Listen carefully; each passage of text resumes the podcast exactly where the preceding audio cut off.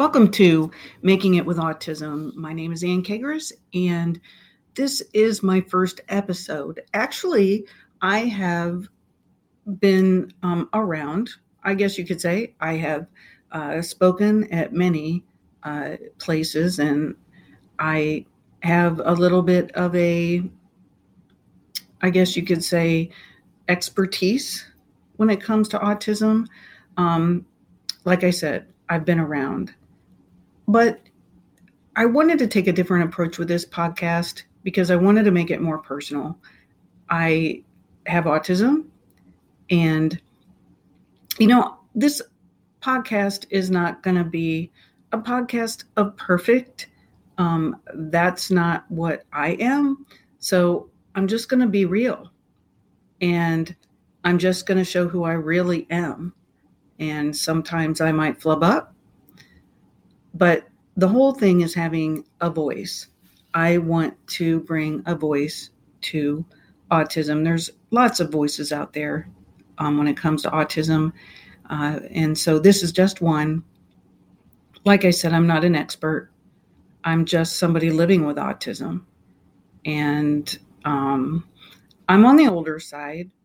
I am raising my three kids with autism, and we're all different that's what's really cool about autism is like they say if you've met one person with autism you've met one person with autism. And so what always makes me upset a lot of times when i'm talking to teachers or doctors or really anybody that has an opinion about autism or what they think is an expertise about autism is it really is a spectrum. And the spectrum is in all areas of our lives.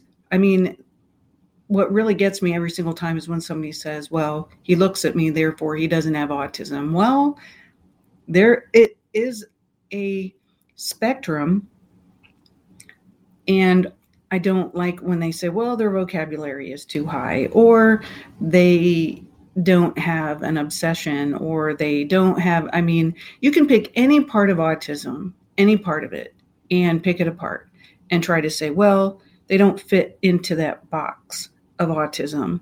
And I've had lots and lots of people uh, go to doctors and take their kids to doctors and not get that diagnosis because of one little thing. I know with my one um, son, he went and they initially said to me, Well, he just looked at you and pointed at something, even though he was very nonverbal at four years old, and said, I'm sorry he doesn't have autism because he just looked at you and wanted you to look at something. So, this is just my experience. It's my kids' experience. I know a lot of people with autism, and I've talked oh, to a lot of people, and um, I would love to hear your thoughts and feelings and interact with you. You can reach me at inside out and backwards one at gmail.com. I would love to hear everything and anything about you and your questions because that's what this is about. This is an interactive, which is really interesting because people with autism really don't want or they say we don't want to have relationship, but that too is not true. I do need more downtime than probably some. I try really hard.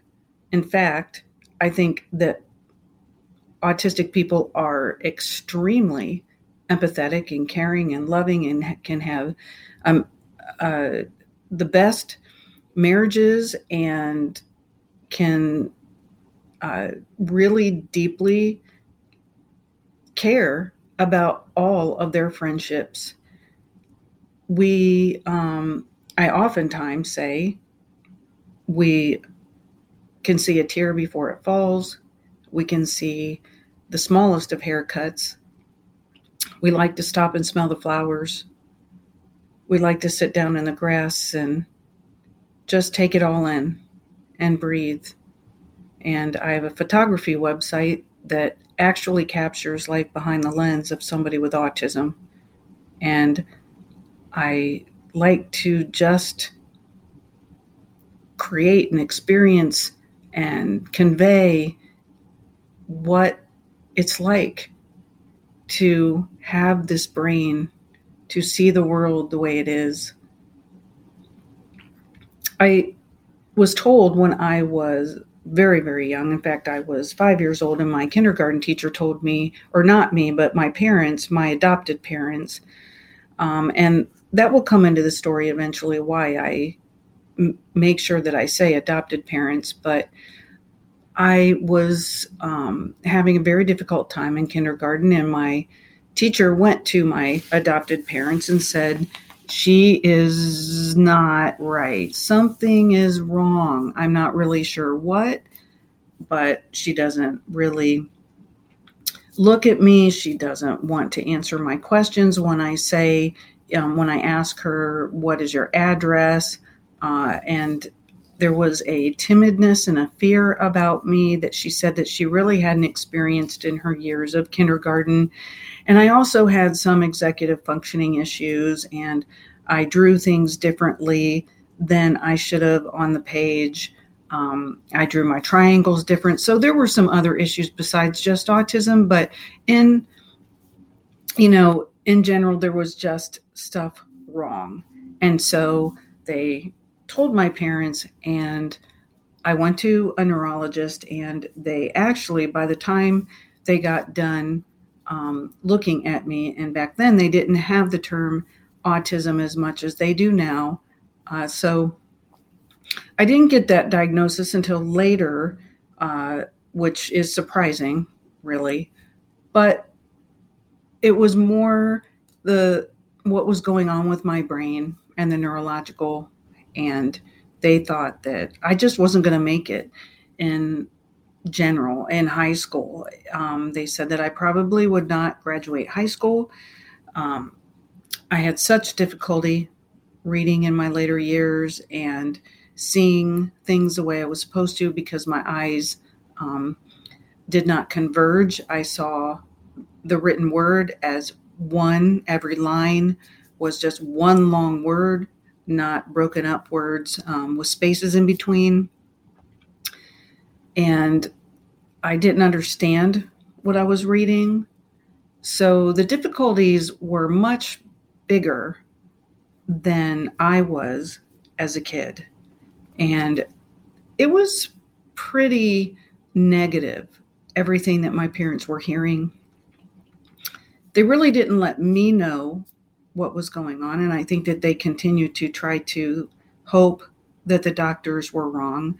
I mean, when you ever get a diagnosis of anything, really, um, especially when it comes to your kids, the first thing you do is you get really worried and you get scared and you just look at everything as in the negative. You really can't even see the positive. And there really is, there really is a lot of positive, amazing, wonderful things with autism. But there also is the negative. I'm not going to lie. Um, there are some hard times, and I'm going to talk about that in these episodes coming up.